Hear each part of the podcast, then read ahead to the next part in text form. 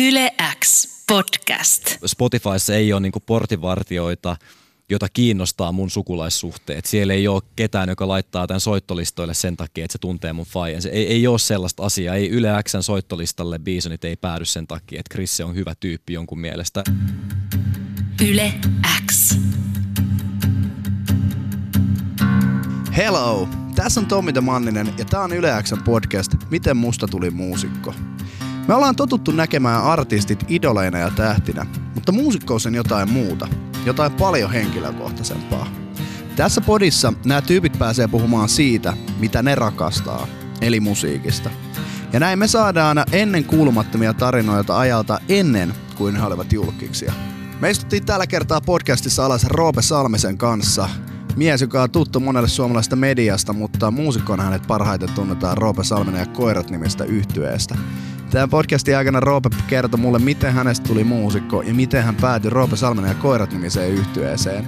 Se, että kaikki tuntee Roopen, on tilanne nyt, mutta se ei todellakaan aina ollut niin. Ja itse asiassa miehen omien sanojensa mukaan hänen musikaaliset taidot ei ole edes ikinä riittänyt koirien lahjakkaiden muusikoiden musaprojekteihin. Näin siinä kuitenkin tehtiin, että yhden illan takia porukka löysi toisensa ja sillä tiellä ollaan edelleen. Ja kyllä me itse asiassa podcastin aikana intouduttiin Roopen kanssa juttelemaan myös siitä, että onko mitään hyötyä siitä, että on julkis vanhemmat, jos mietitään vaikka hänen musauraansa. No, mutta päästään nyt Roope Salminen itse ääneen kertomaan, miten hänestä tuli muusikko.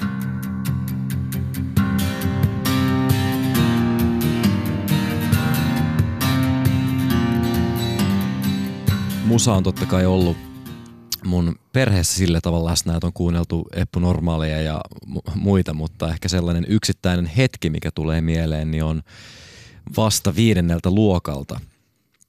Öm, silloin me muutettiin, meidän perhe muutti Tampereelta, Tampereelta Helsinkiin ja ää, mä menin Oulunkylän ala-asteelle viidennelle luokalle ja se ei tietenkään ole maailman helpoin luokka mennä uuteen kouluun. Varsinkin jos on R-vikainen ja, ja tota, jotenkin vähän omituinen skidia. Ja siellä sitten oli tämmöinen bändi, mihin pääsi niin kuin mukaan. Se oli joku tämmöinen, että et, et ketkä halus niin kuin aloittaa bändin. Ei mitenkään silleen, että ystävykset keskenään me saatiin idea, me oli kaikilla palo musiikkiin, vaan, vaan siellä oli joku tämmöinen niin kuin mahdollisuus mennä aina puoleksi tunniksi bändiluokkaan, treenailee jotain. Ehkä koulun jälkeen, mä en muista tarkalleen, miten logistiikka meni. Mutta siellä mä menin sitten äh, ystäväni Anton 65, joka on nykyään räppäri, niin, niin tota kanssa, tai seura, seurana – tämmöiseen yhtyeeseen ja, ja äh, Anton freestyle siellä, siellä jotakin ja mä heitin tosta Eppu Normaali vuonna 85 niin kakkossäkeistön, missä on, missä on näitä tota, ojat pullollaan pitkä tukki ja antaa kaikkien kukkien kukkia vaan multiriimi hommaa. Ja, ja, tota, ja sitten Anton 65 kysyi multa, että et freestylasit sä ton? Sitten mä mietin kaksi sekuntia, että joo. Ja, ja valehtelin siis ihan täysin. niin sä et tiennyt, mitä freestyleminen tarkoittaa Ei, mä, mä, tiesin, mä valehtelin tietoisesti. Mä halusin tehdä vaikutuksen, koska mulla ei ollut yhtään kavereita. Ja sitten sit, sit Antto 65 oli silleen, että, että, että, että oikeesti vai? Sitten, että joo. Ja, ja tota, että et, et, sä oot tosi hyvä, että sun pitää, niinku alkaa, sun pitää alkaa räppäämään. Ja, ja sitten koska mä en ää, kehdannut myöntää, että mä olin valehdellut, niin sitten mä aloin opettelee oikeasti sitä. ja, ja, tota, ja, se, ja sitten mä oon sillä tiellä siis vieläkin. että, että ehkä jos se yksittäiseen hetkeen niin kuin kiteytyy, niin se ei ole. Mä aloin soittaa trumpettia, kun mä olin kuusivuotias ja mä aloin kuuntelemaan musaa, kun mä olin nollavuotias, mutta, mutta ehkä semmoiset yksittäiset hetkestä, minkä mä pystyn nyt keksimään, niin varmaan toi on kaikista merkittävin. Miten sä sanoit, että sä oot soittanut trumpettia pienen, niin sua siis perheessä vietiin musiikkiharrastusten pari ja tuettiin siinä? Mun faija oli hirveä Bill Clinton-fani ja mä äh, halusin soittaa saksofonia, koska Bill Clinton soitti saksofonia ja mä olin todella, to, mä olin niinku viisivuotiaana jo niinku todella vahvasti sitä mieltä, että mun on pakko saada niinku soittaa saksofonia. Ja se ei ollut mitenkään semmoinen, että mun on pakko päästä tulkitsemaan musiikkia tai mitään semmoista, vaan se, saksof- se, se, se näytti niin hienolta. Ja sitten me mentiin musiikkikauppaan, kun mä olin kuusi. Mä olin just täyttänyt kuusi. Ja se musiikkikauppias oli sitä mieltä, että mä olen liian nuori aloittaa saksofonin soito. Mä en ole koskaan googlannut tätä, että onko se jotenkin niin, että, että huulilihakset ei ole tarpeeksi kehittyneet tai jotain, mutta sillä oli tämmöinen taskutrumpetti. Se voi olla, että se puhuu totta, se voi myös olla, että sillä oli vaan taskutrumpetteja, mistä se piti päästä eroon, mutta joka tapauksessa niin tämän yksittäisen myyjän ansiosta mä en alkanutkaan soittaa saksofonia, vaan taskutrumpettia, joka sitten myöhemmin kasvoi oikeaksi trumpetiksi ja mä päädyin soittaa sitä yli kymmenen vuotta. Minkälaisia artisteja sä fanitit ja kuuntelit nuorena? No Iron Maiden oli, oli varmasti isoin mulle ja sitten ää, no Eppu Normaali ja Ähm, ja sitten Bonfunk MCCin In Stereo oli vähän niin kuin varmaan aika monelle mun ikäluokan ihmiselle niin eka, eka äh, albumi, minkä mä omistin. Mä sain sen lahjaksi just silloin, kun se tuli. Mutta joo, aika silleen monenlaista. Ja sitten myöhemmin just Anton 65 tavattua, niin niistä aloin kuuntelemaan ihan räppi-räppiä, tupakkia ja Eminemia ensimmäisenä sieltä. Tässä on nyt kuultu niin monia artisteja sekä niitä tilanteita, missä musiikki on ollut sun nuoruudessa läsnä, mutta vielä puuttuu tarinan kokonaisuudelta se, että mitkä on sun ensimmäisiä keikkamuistoja? Mitä mä oon ollut katsomassa? Niin. Ähm, Smurfit oli lämpäämässä XL5 äh, Hartwall Areenalla. Ja... Siis mä oon varmaan samalla keikalla. Joo. Mä en muista siitä oikein mitään, mutta muistan, että mä oon käynyt katsoa Smurfeja Areenalla. Mä muistan, että siellä oli voimamies Smurfi, millä oli sellainen, sellaiset isot painot, mitä se nosteli. Ja mun biologinen... Pattismurfi. Pattismurfi. Kyllä. Nice.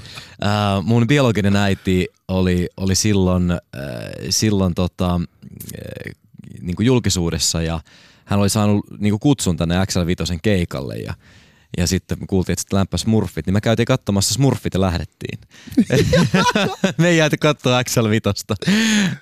Miltä tänä päivänä Roope Salminen susta tuntuisi muusikkona? Jos joku kertoisi sulle, että nyt kun Koiravuosi-albumi julkaistiin Tavastialla ja siellä olisi ollut lämpäämässä Smurfit ja että joku tuli katsoa vaan Smurfit ja, ja lähti sen jälkeen. Mä, mä nostasin hattua Smurfeille, jotain olisi tehnyt oikein siinä tapauksessa. Yle X.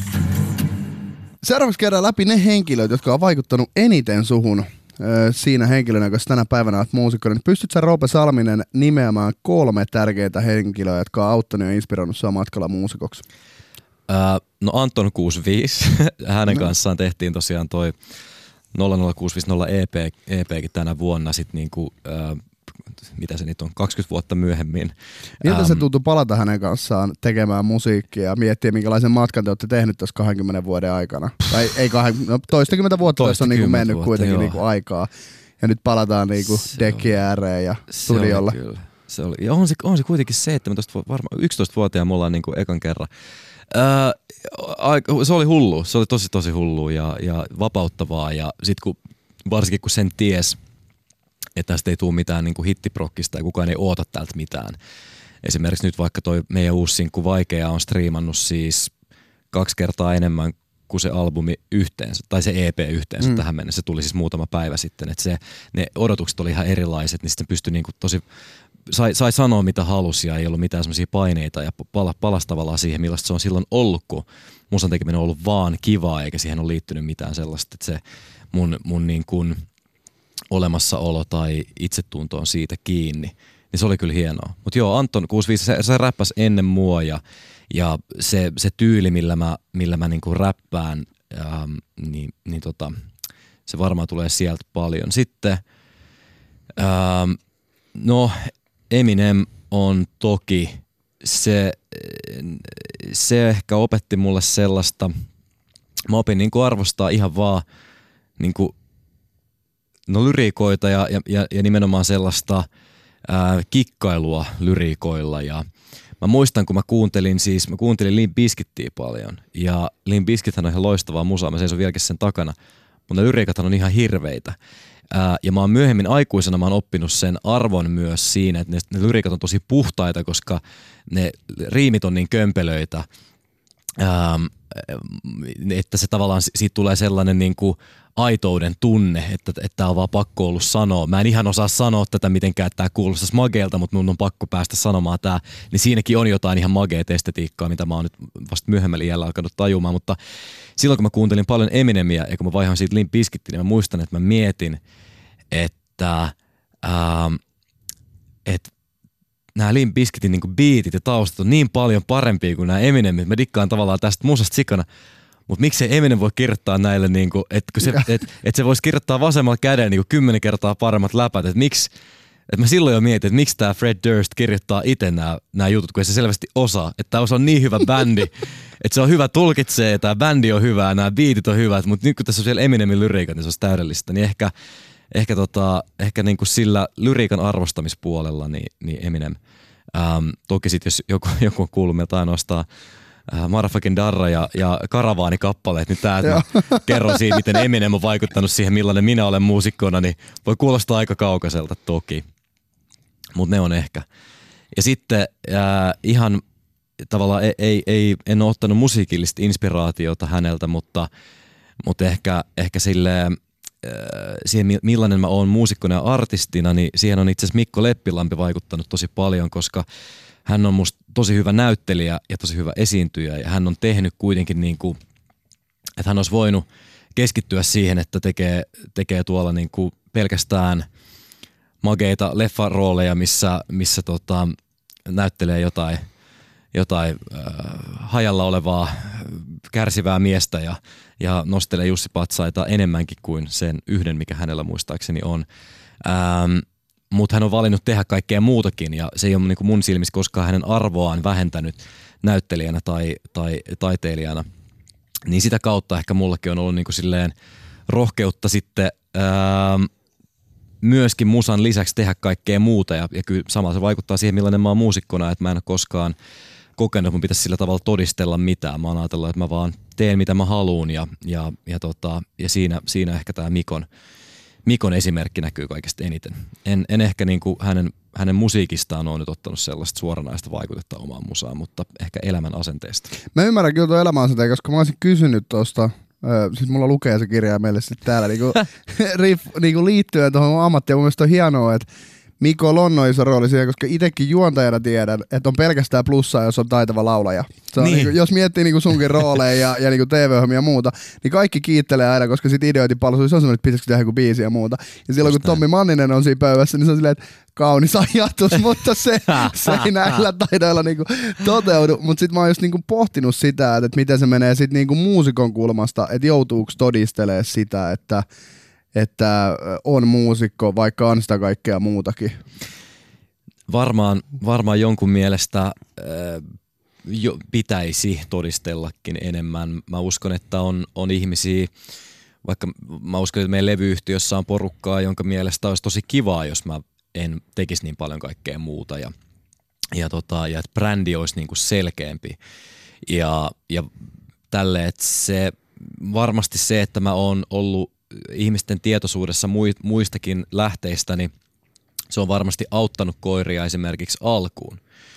Ää, nykyään mä uskon, että se voi olla niin kuin este joillekin ihmisille, että, että tota, esimerkiksi nyt vaikka tämän uuden albumin myötä, niin, niin mä uskon, että on paljon sellaisia biisejä, minkä mä toivoisin tavoittavan sellaisia ihmisiä, mitä ne ei välttämättä tavoita, koska ne ajattelee, että täällä on joku räppäävä Heikki Paasonen, joka yrittää vähän niin kuin, ää, esittää muusikkoa – ja siellä on kuitenkin niin kuin monta, monta biisiä, minkä, minkä mä soisin tosi monen sellaisen ihan ajattelevan aikuisen ihmisen kuulevan ää, ilman mitään ennakkoajatuksia. Ja, ja, tota, ää, ja, ja toki sitten jos meiltä joku biisi, joku hyvä biisi joskus aina välillä tulee, niin sitten se palaute, mitä mäkin saan tosi usein silleen, että ihmiset on hirveän yllättyneitä, että vaikka tulee tämmöinen vaikeaa tyylinen niin balladi, joka saattaa vaikka koskettaa jotakuta, niin sitten mm niin sit tulee niinku tosi paljon vaikka direct messagea Instagramissa, että et en olisi kyllä ajatellut, että, että Roope Salminen ja Koirat yhtyeen biisin äärellä niinku itku voisi tulla. Ja, ja kyllä siis eipä siinä, meidän brändi on meidän brändi ja mä en syytä siitä ketään muuta kuin meitä itseämme.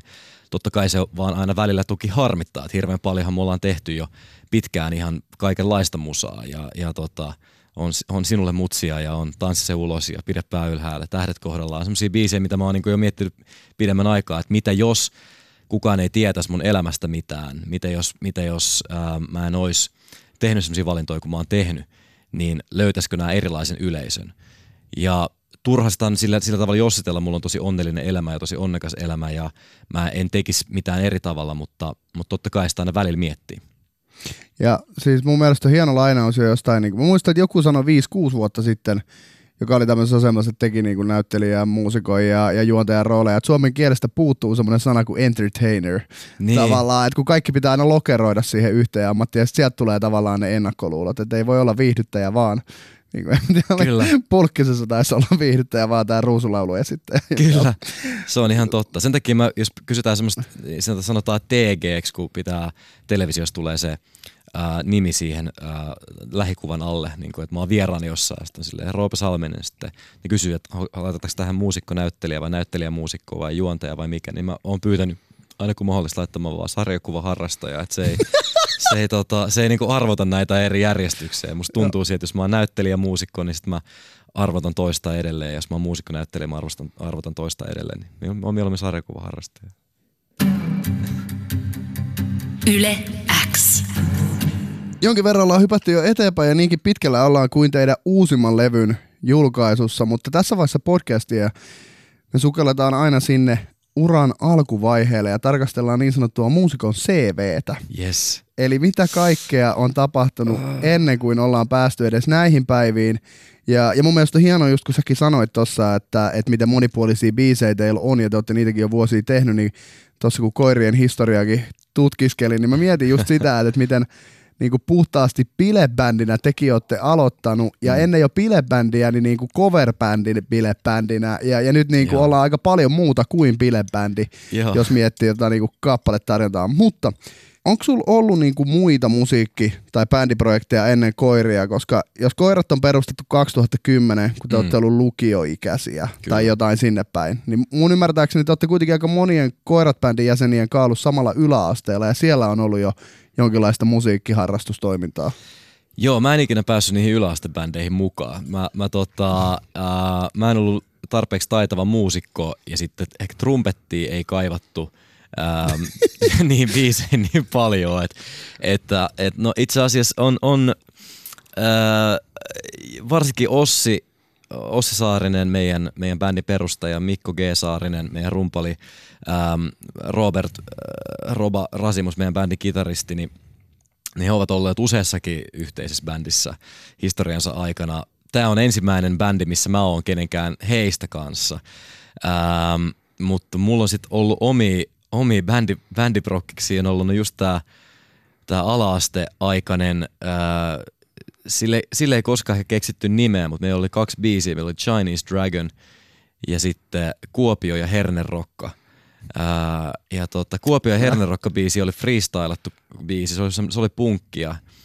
Chinese Dragonis ei ollut vokaaleita ollenkaan, että siihen ei koskaan tehty sit sanotuksia, mutta se oli kova sävellys, että jos, jos Vili Liinoja kuuntelee tätä, niin mä haluaisin kyllä todella, todella, todella niin kuin nuotittaa jonkun tallenteen siitä. Mä muistan vaan, että se, se pystyi, sen pystyi soittaa kokonaan, jos mä muistan oikein, niin yhtä, yhtä säveltä lukunottamatta niin mustilla koskettimilla pianolla sen Chinese Dragonin, sen Leadin Melson. Uh, Mutta sen jälkeen sit meillä oli, no ala-asteella perustettiin tämmöinen 3Gs-niminen yhtye. Ja tota, uh, se nimi, nimi tuli siitä, että meitä oli aluksi meitä oli kaksi jäsentä ja sitten meitä oli neljä jäsentä. Ja sitten mä ajattelin, että mikä on hauska nimi tälle bändille, niin sit se on totta kai kolme Gtä. Joo. että tuota, meillä ei koskaan ollut kolme jäsentä siinä yhtyeessä. Ää, ja tämän, tämän 3G yhtyeen kanssa me tehtiin niin kuin tosi tällaista sopimatonta musiikkia. Et se on ollut sellaista, ähm, no niin kuin ala-asteen, ala-asteen loppuaikaa. Kyllä se vähän läikähti sinne yläasteenkin puolelle, mutta sellaista niin kuin murrosikäisten poikien, ähm, niin kuin, että silloin tavallaan ei, ei ole, ei ole semmoisia, ei ole kykyä ähm, kertoa niin kuin väkeviä tarinoita tai, tai uusia hienoja havaintoja maailmasta tai olla vaikka rehellinen. Rehellisyys on murrosikäiselle pojalle niin kuin vaikea ja pelottavin asia ja sitä kohtihan pitäisi periaatteessa mennä. Se on ihan uskomattoman vahvaa tekstiä, jos joku oikeasti 11- tai 12-vuotias kundi voisi kirjoittaa auki ne epävarmuutensa – kukaan ei tule ikinä pystymään siihen. Mä en usko, että, että, että, että evoluutio sallii meidän mennä niin kivuliaille alueille, ikävä kyllä. Se olisi, mutta se olisi, se olisi niin kuin loistavaa, jos siihen maailmaan pääsisi, niin vittu se olisi makea tekstiä, mutta silloinhan sitä pukee niin kuin sellaiseksi ää, hypermaskuliinisuudeksi ja, ja, tota, ja uhoamiseksi. Ja mulle ainakin oli tärkeintä siihen aikaan saada mun teksteille niin kuin reaktio. Se, että millainen se reaktio on, niin se on ihan sama. Ja helpointa oli saada reaktio ää, käyttämään mahdollisimman törkeitä sanoja ja törkeitä tekstiä ja sanomalla niin kuin hirveitä asioita. Mä en ollut mitenkään vihanen kellekään. Oli kaikki, niin kuin, kaikki lähti silleen niin kuin huumorin paikasta niissä biiseissä ne biitit oli semmoisia, että haitarit soi ja se oli niinku se, niinku sellaista Pelle Hermanni luuppia saatettiin käyttää. Se oli niinku, no, ne oli tosi hauskoja ne biisit, mutta niissä sanottiin kauheita asioita. Ja sitten mun musa, musakokemus silloin lukioaikana, niin se koostui ää, niinku impromusasta. Et mulla ei silloin ollut mitään bändiä, missä mä olisin sitä purkanut, vaan mä freestylasin ähm, niin. Me, me perustettiin Kolina-niminen improryhmä ja, ja äh, siellä pääsi niin paljon esiintymään ja musa oli tosi tärkeä osa sitä. Ja se ei ollut pelkästään freestyle räppiä, vaan se improvisoitu musiikki saat, saattoi olla virsiä, saattoi olla jatsia, bluesia ja, ja tota, miksei, miksei tota marssimusiikkiakin aina välillä. Että, et se oli, se oli niinku se mun musiikillinen outlet, mutta mä en silloin todellakaan ajatellut, että musta tulisi muusikkoa. Se oli niinku, mä olin ihan varma, että musta tulee näyttelijä ja, ja mä en, en sillä tavalla, en pyrkinyt aktiivisesti niinku musa-alalle. Kaikki mun frendit yläasteelta meni Sibikseen, mä menin, menin Kalliolukioon, mä en tuntenut sieltä silloin ketään ja, ja tällä, että ei se, ei muusikkousi, artistius ei todellakaan ollut niinku mitenkään tähtäimessä tai, tai edes, edes horisontissa. Mutta jotain siinä sitten tapahtui 2010, että nämä kaverit, jotka lähti Sibeliuslukioon ja sä olit Kallio menossa, niin päätyi viettämään tämän kuuluisan yhden keikan, Joo. jok, jokska niinku Roope Salmenen ja koirat tehtiin. Oliko tämä yhden illan juttu taisi olla tämän? Yhden illan juttu, joo. Ke- keikka, joka silloin niinku Cafe Maskotissa piti jäädä ainukaiseksi. Niin Kyllä. miten tähän tilanteeseen päädyttiin, että löysitte toisenne ja päätitte sitten pistää hynttyyt yhteen ja sullakin ensimmäistä kertaa sitten niin sanotusti riitti näiden jätkien kanssa samaa yhtyeeseen. Se oli eka kerta, kun mulla riitti ja, ja se, se oli Ossi Saarisen ansio, että Ossi, Ossi silloin sai idean, että ähm, se haluaisi soittaa, kuunteli paljon hiphoppia silloin ja me kaikki kuunneltiin paljon hiphoppia, olisi kiva soittaa niin kuin Kanye Westia ja, ja Jay-Ztä ja, ja tollasia, niin kuin, missä on tosi, että se on mahdollisuudet tosi mageille live-sovituksille, niin soittaa niin kuin isolla bändillä. Ja, ja silloin hän tunsi paljon taitavia muusikoita tietenkin Sib- Sibeliuslukiosta, ja, mutta ei yhtään räppäriä. Ja kysyi sit multa, kun se tiesi, että mä oon kuunnellut paljon räppiä ja sitten mä kuitenkin freestylasin paljon. Ja, sit mä oli, mul, ja hän oli kuullut kyllä näitä, näitä meidän ää, karmeita tekeleitä, kolme, kolme G-tä yhtyeen karme, karmeuksia, niin, tota, niin ää, sitä kautta hän sitten kysyi, että olisiko mun mahdollista niin ottaa haltuun jotain, jotain niin räppibiisejä. Siihen aikaan mulla oli bravuurina mennä karaokepaikoissa vetää Eminemiä. Silloin tosi harva räppäs ää, missään karaokebaareissa ja, ja yleensä niin karaokes on se, että jos laulaa huonosti, niin se on aika ärsyttävää kaikki mielestä, jotka ei ole siinä samassa porukassa. Jos laulaa hyvin, niin se on varsinkin aika ärsyttävää kaikkien mielestä, ole siinä samassa porukassa. Ei jopa joidenkin, ketkä on siinä samassa porukassa. Mitä toi nyt tulee tänne elvistelemään? Mutta räppi oli ainakin siihen aikaan semmoisessa sweet spotissa, että se oli niin harvinaista, että ihmiset tuntuu olevan niin kuin vilpittömän innoissaan, kun joku osaskin räpätä. Ja silloin mä vedin paljon tota Rislim Shadea. Ja Rislim Shadein siinä karaoke-versiossa ää, niin oli vielä aina, joka paikassa oli sika pitkä se loppu, se outro. Se oli, se oli yli 40 sekuntia, jolloin pystyi vetämään sen koko biisin ja sitten vielä freestylaamaan 40 sekuntia niin kuin ihmisten tiedätkö, vaatteista ja tällaisista. Ää, ja, tota, ja sillä sai kyllä skorattua yleensä niin kuin, ainakin jonkun yhden bissen, että jos, jos kävi, kävi niin kuin freestylamista tai tuntemattomasta niin kuin porukasta, että teilläkin on tuollaiset takit päällä ja, ja niin kuin juotte tota ja tota ja näköjään, että tämä rikkaalla tyypillä varaa ottaa viiniä täällä portaan, niin se tarjoaa mullekin. Ja tälleen näin, niin kyllä yleensä sai, sai sit bissejä. Niin Ossi oli nähnyt, kun mä teen tällaisen partitrikin muutaman kerran ja ajattelin, että mä voisin ottaa coverbiisejä haltuun. Ja meitä meit oli tosiaan, sit Ossi keräsi kahdeksan henkisen yhtyeen siihen ja, ja tietenkään ei ole mitään järkeä Suomen kokoisessa maassa yrittää niin kuin kahdeksan henkisellä äh, hip-hop coverbändillä minkäännäköistä uraa se on täysin, niin kuin, täysin idioottimainen ajatus, että sen takia me tiedettiin, että me tullaan tekemään ainoastaan yksi keikka tällä porukalla ja nimettiin se yhden illan jutuksi. Se ei ollut markkinointitemppu, me oltiin vilpittömästi sitä mieltä ja se olikin liian hauskaa. Miten sitten niin kuin tässä, että että kun on kuitenkin niinku Roope Salminen ja koirat, ja, ja sitten kuitenkin äijä on osa bändiä tuossa projektissa, mutta sitten se on niin kuin, että se on sun nimellä ja koirat. Niin. Niin oliko tämä semmoinen, että koska se on aikaisemmin mahutettu mukaan niihin bändiprojekteihin, niin sit sä sanoit silleen, että no nyt ei enää niinku mahu koiria, että sit se on niinku mun nimellä ja koirat. Vai niinku kävikö se siinä mielessä, että vaan ollut koirat? No se itse asiassa myöhemmin, myöhemmin sit kävi mielessä, me oltaisiin oltu vaan koirat. Se meni vähän hankalasti, kun se meidän yhden juttu, mikä piti olla meidän ainoa keikka, niin se oli Cafe Maskotissa. Ja Cafe Maskotissa oli ollut, se on semmoinen baari Kalliossa. Uh, siellä oli ollut aikaisemmin uh, improklubi, missä, mitä mä olin vähän niin kuin hostannut tämän Kolinan kanssa. Ja se oli tosi suosittu klubi. Ja me haluttiin sitten, että näissä mainoksissa, näissä julisteissa lukee mun nimi, että ihmiset tietää, koska me tehdään vaan yksi keikka. Me bändi ei tiedä tietenkään kukaan, se bändin nimellä ei ole mitään väliä, koska se on vain yhden illan ajan niin me haluttiin, että ihmiset tietää, että mä oon siellä, koska siellä oli paljon kanta-asiakkaita, ketkä niin fiilasivat tätä kolina juttua. Että okei, okay, mitä tämä Roopa Salminen tekee näiden koirien kanssa?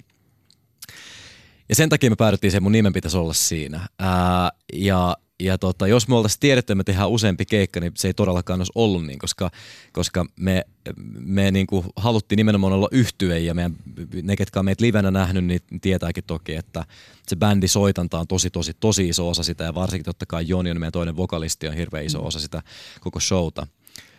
Ähm, mutta me haluttiin silloin, että, että, se on niin kuin, että mun nimi näkyy niissä julisteissa. Ja sitten kun me oltiin tehty se yksi keikka ja tota, päädytty tähän Roope Salminen koirat, ää, nimeen, niin sitten se nimen vaihtaminen on tosi vaikeaa. Että jos on perustanut ää, bändin, niin tavallaan silloin, että jos mua pyydettäisiin nyt bändiin, jonka nimi on Tikku Karamellit, ja se olisi tosi magea bändi, jos magea tyyppejä, niin mä menisin ja mä en tavallaan miettisi sitä. Mä olisin, että okei, okay, Tikku Karamellit, cool, tämä on tämän bändin nimi, ja sitten se muodostaa niin kuin oman brändinsä sen ympärille, kukaan enää mieti sitä nimeä.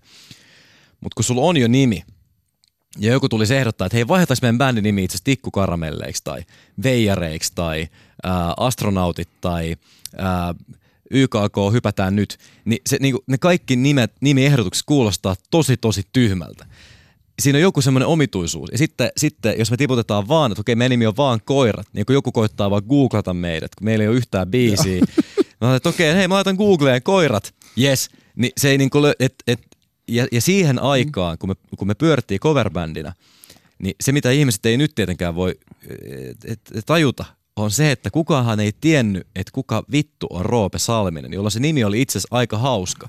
Koska se on isot julisteet jossain Turun Apollossa, että tänään teitä viihdyttämässä Roope Salminen ja koirat niin kuin isolla, isolla, tota, isolla uh, big dick energy, että, tota, että nyt tullaan, että äijä luulee olevansa niin kuin sellainen, kenet kukaan tietää. Kukaan ei tietenkään tiennyt missään muualla kuin siellä yhdessä baarissa, mitä varten tämä nimi oli perustettu.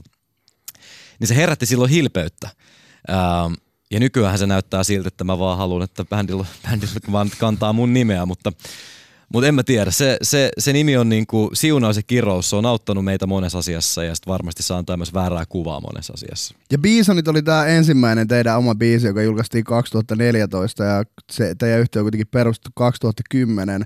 Teitte neljä vuotta soittaa puhtaasti cover-bändinä, niin miten paljon se jännitti, kun teillä oli ensimmäinen oma biisi, joka piti esitellä yleisölle ja levyyhtiölle? No se levyyhtiölle esittäminen ei silleen jännittänyt, kun meille oli tarjottu levysoppariin niiden coverkeikkojen pohjalta jo oikeastaan kaksi vuotta sen jälkeen, kun me oltiin aloitettu, että ähm, et, et silloin, silloin jo ihmiset tuli niin kuin sit pienessä jurrissa keikkojen jälkeen, kun se sana kiire aika nopeasti niin kuin Helsingissä. Helsingissä kaikki levy, levyyhtiöt no sille, että, että on jotain kiimaisia äijiä, jotka tota, soittaa niin kuin ihan sairaan hyvää musaa, soittaa tosi tarkasti.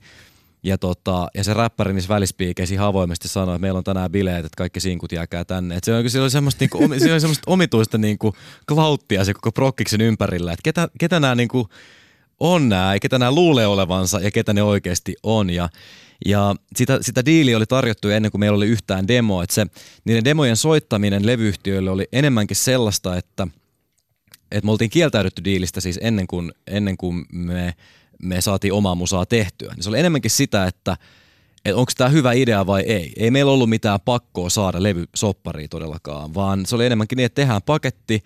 Me oltiin itsestä mieltä, että nämä on hyviä biisejä. Siinä oli Bisonit ja Reissumies oli siinä paketissa mukana ja pari, pari paskempaa biisiä, mitkä ei koskaan tullut ulos.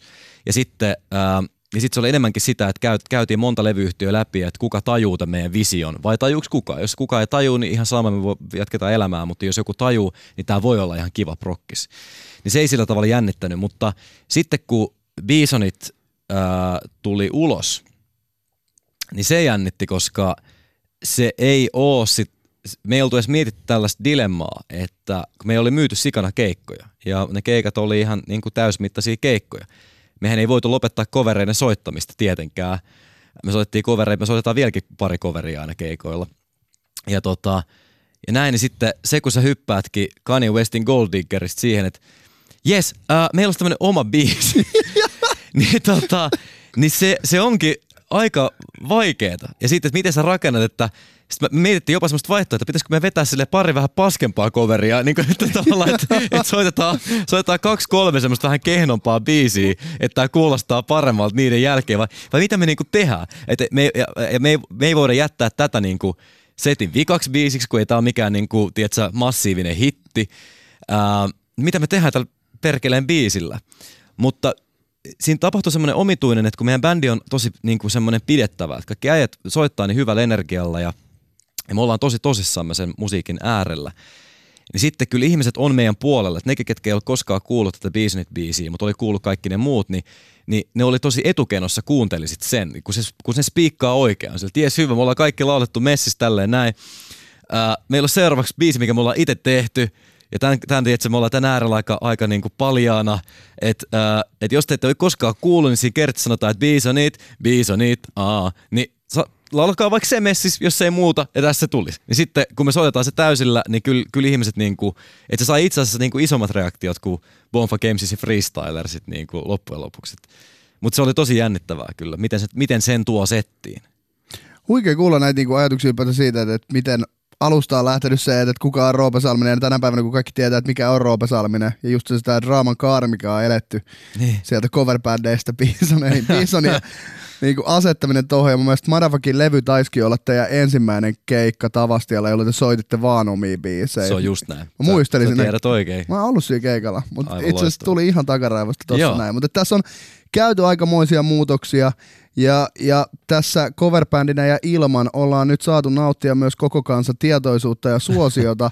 ja silloin muusikon ura astuu myös julkisuus, joka on sulle Roope Salminen hyvin tuttu. Ja käsitellään sitä myös tässä podcastissa. Jännä. Yle X.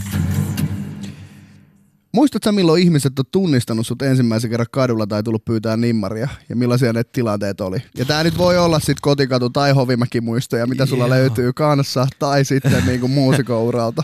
Hovimäestä, tota, Hovimäestä kukaan ei, ei kyllä silloin ole tullut tunnistaa kotikadusta varmaan niin kuin kolme ihmistä yhteensä kaikkein niiden vuosien aikana. Ja silloinhan se tuntui tosi kivalta. Ja mä muistan silloin, että että tota, mä en ikinä, jos joku kysyy vaikka, että pystyisikö mä näkee joskus, ja mulla oli niitä kotikadon kuvauksia, niin mä en koskaan sanonut, että että tota, että sori, että en pysty, että mä oon kiinni tai mä oon töissä, vaan aina piti sanoa, että mä oon kuvauksissa. Se on maailman siistiä. Mä kyllä itsekin painotin sitä, että mä oon kuvauksissa. Ja, ja kyllä mä, niinku, mä, mä, mä haaveilin siitä, että joku päivä joku tulee tunnistamaan mut kadulla ja mä ajattelin, että se olisi maailman siisteä juttuja. No mitäs tänä ja päivänä, kun ihmiset tekee sitä? Niin, ei se, eipä se, se tota, ei siitä siis mitään haittaa toki ole.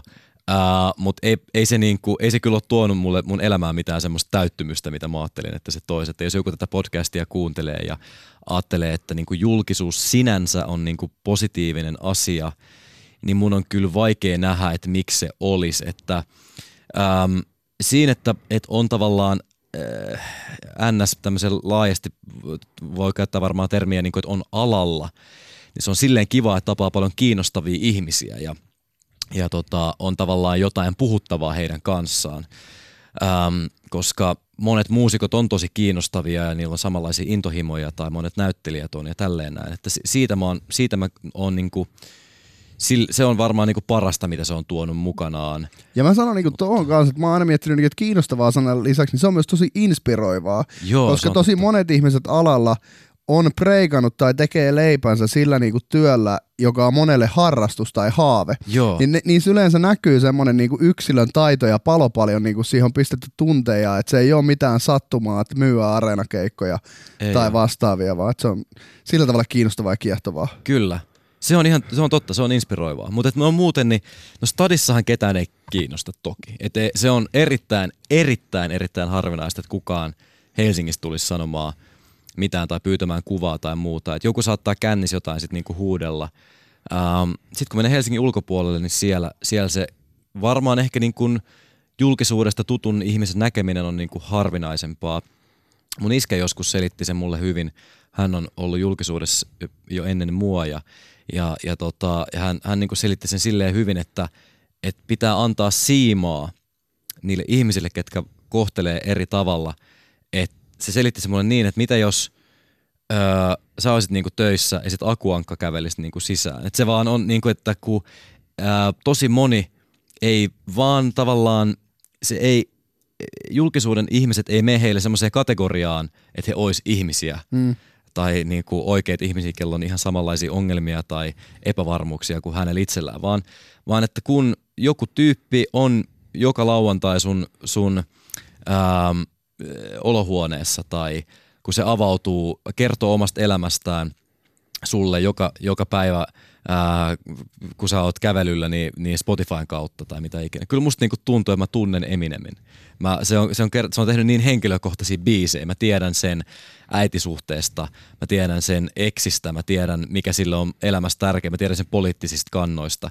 Jos mä tapaisin sen, niin, niin mulla olisi niinku paljon juteltavaa sen kanssa. Ja, ja tota, äh, hänelle ei tietenkään mun, mutta, mutta et, äh, ja tässä en tietenkään vertaa itseni Eminemin millään muotoa. Vaan Akuankkaan sarjakuva harrastaja. Äh, Akuankkaan vertaan enemmänkin, mutta niinku, mut että, että mä meinaan sitä, että et, äh, se pitää ymmärtää, että kun tulee johonkin tilaan, niin siellä usein saattaa olla joku ihminen, kellä valmiiksi on joku suhtautuminen muuhun, ja se, se pitää vaan niinku ymmärtää – mutta totta kai se, se perustuu tosi suppeaan ää, dataan, että et tietenkin aina kun, aina kun se tapaa oikeasti jonkun ihmisen, niin sekä hyvässä että pahassa varmasti käsitys hänestä myös muuttuu. Miten, sä viittasit tuossa just, kun isässä ollut pitkään julkisuudessa ja muutenkin, ää, muuta perhettä ja sukua, niin muusikkona, niin koet sä, että siitä on ollut sulle hyötyä, että sä oot tunnetusta perheestä, koska sä oot viime aikoina jonkin verran niin kuin heittänyt siitä, läppää tai ei läppää tekstiä Instagram-storeissa, tai niin kuin kyllä se jossain kusipää lyrikoissakin tulee kyllä. selväksi, niin, niin mikä se tilanne sulle on? Et uskot sä, että siitä on ollut sulle apua muusikkona? Öö, mä uskon, että muusikkona siitä on ollut haittaa. Öö, mä uskon, että ylipäätään artistina, esiintyjänä ja julkisuuden henkilönä siitä on ollut tosi paljon hyötyä. Mä uskon, että, öö, että jos, jos mun ei olisi ikinä tarvinnut miettiä sitä puolta, niin mä olisin voinut ehkä vapaammin kertoa tietynlaisia tarinoita. Mä uskon myös niin kuin siihen, että no sanotaan näin, että esimerkiksi kun miettii mitä duuneja mä oon saanut, mä uskon, että se helpotti huomattavasti mun kotikadu, kotikatuduunin saamista, että mä oon suvusta, missä on näyttelijöitä paljon. Johtuen siitä, että kun käästetään nuorta ihmistä, jolla ei ole koulutusta, niin se, että jos tietää, että hänen faijansa on luotettava ihminen, mä tunnen sen faijan, Öö, mä tiedän, että tämä tyyppi on sitä Fajansa kautta ollut avustamassa. Aikaisemmin se on ollut setissä joskus. En mä olisi ollut Hovimäessä kahdeksanvuotiaana, jos mun faija ei olisi näyttelijä. Se on ilmiselvä asia. Öö, en omilla avuillani päässyt Hovimäki-sarjaan. niin, tota, niin se, että se, on, että se on ollut kuvauspaikalla aikaisemmin, se tietää, mitä tämä ammatti on. Se ei niinku flippaa yhtäkkiä, kun kamera laitetaan päälle. Niin jos pitää käästää 16-vuotias ihminen, niin sulla on kaksi vaihtoehtoa, jotka on molemmat hyviä näyttelijöitä koekuvissa tai mitä ikinä, niin mä ymmärrän sen, että tuottaja päätyy ennemmin siihen, jolla on tämmöistä taustaa. Joten mä uskon, että sillä tavalla se, se ei ole niin suoranaisesti nepotismia, että siellä on Eppu Salminen vetänyt jostain naruista, että tämä tyyppi pitää saada tähän tai muuten mä juon ennätystehdasta, mutta se on ehkä enemmän sitä, että siinä pelataan varman päälle ja mulla on ollut niin paremmat lähtökohdat kuin monella muulla.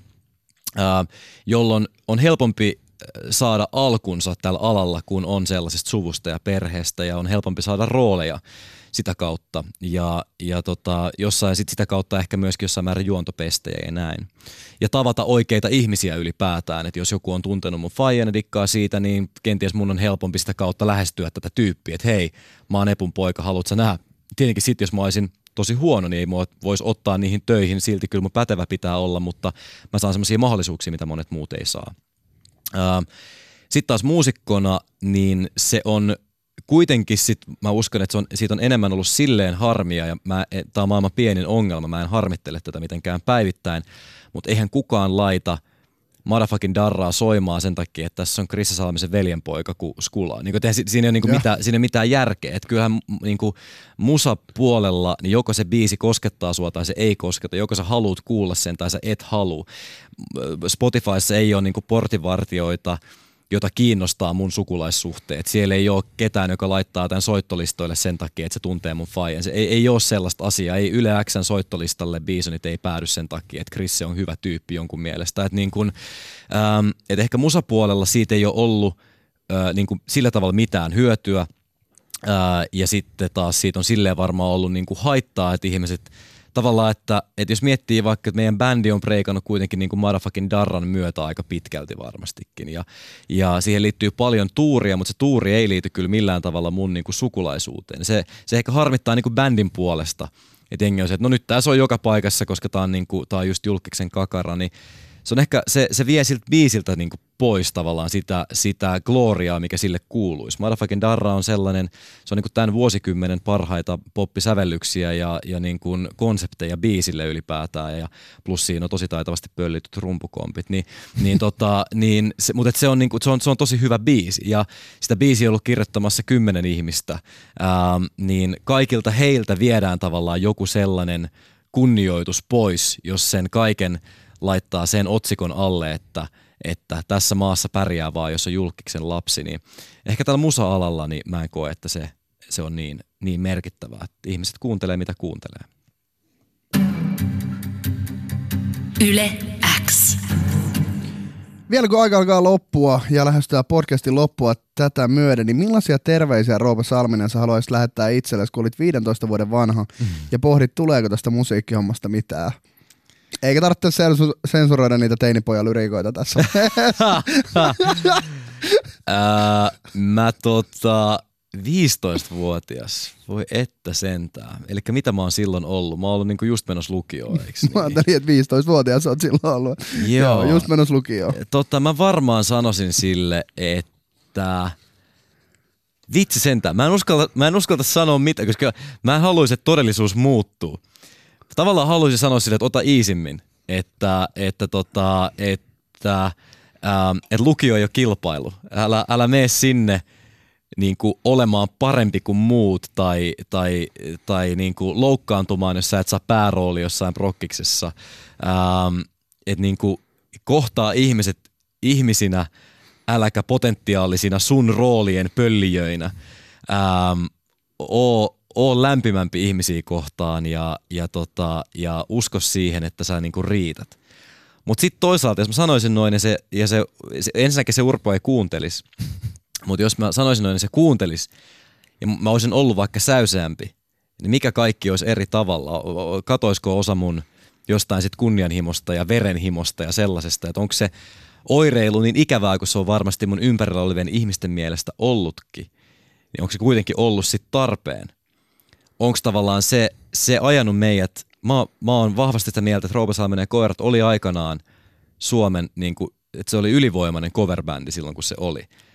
Ja kyllä siihen johti paljon se, että mä, mä, olin, mä olin vaan tosi niin kuin, mä olin niin kuin vihanen ja katkera siitä, että mä en ollut päässyt teatterikorkeakouluun. Mä halusin niin kuin näyttää, että no vittu, mä oon tosi hyvä. Ja, ja mä, mulle ei riitä se, että ihmisillä on ihan kiva ja ne tanssii ja me laitetaan lasku perään vaan niiden pitää niinku pyörtyä, niiden pitää haluta panna kaikkia meitä, niiden pitää, niinku, ää, niiden pitää kertoa niille ystäville, että tämä oli paras keikka, millä on ikinä elämässään ollut, niiden pitää kokea jotain käsittämätöntä. Ja se on kaikki tullut varmaan sellaisesta epävarmuudesta ja sellaisesta, että jos mä voisin itseäni rauhoitella, niin mä varmaan oisin pidettävämpi ja säyseämpi, mutta ehkä mitään tästä ei sit olisi tapahtunut, että mä en uskaltaisi ehkä sanoa mitään.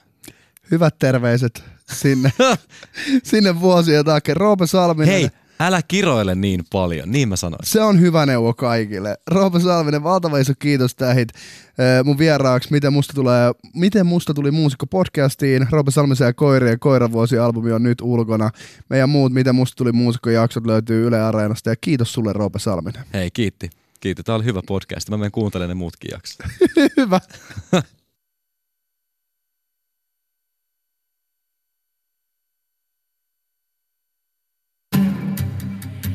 Yle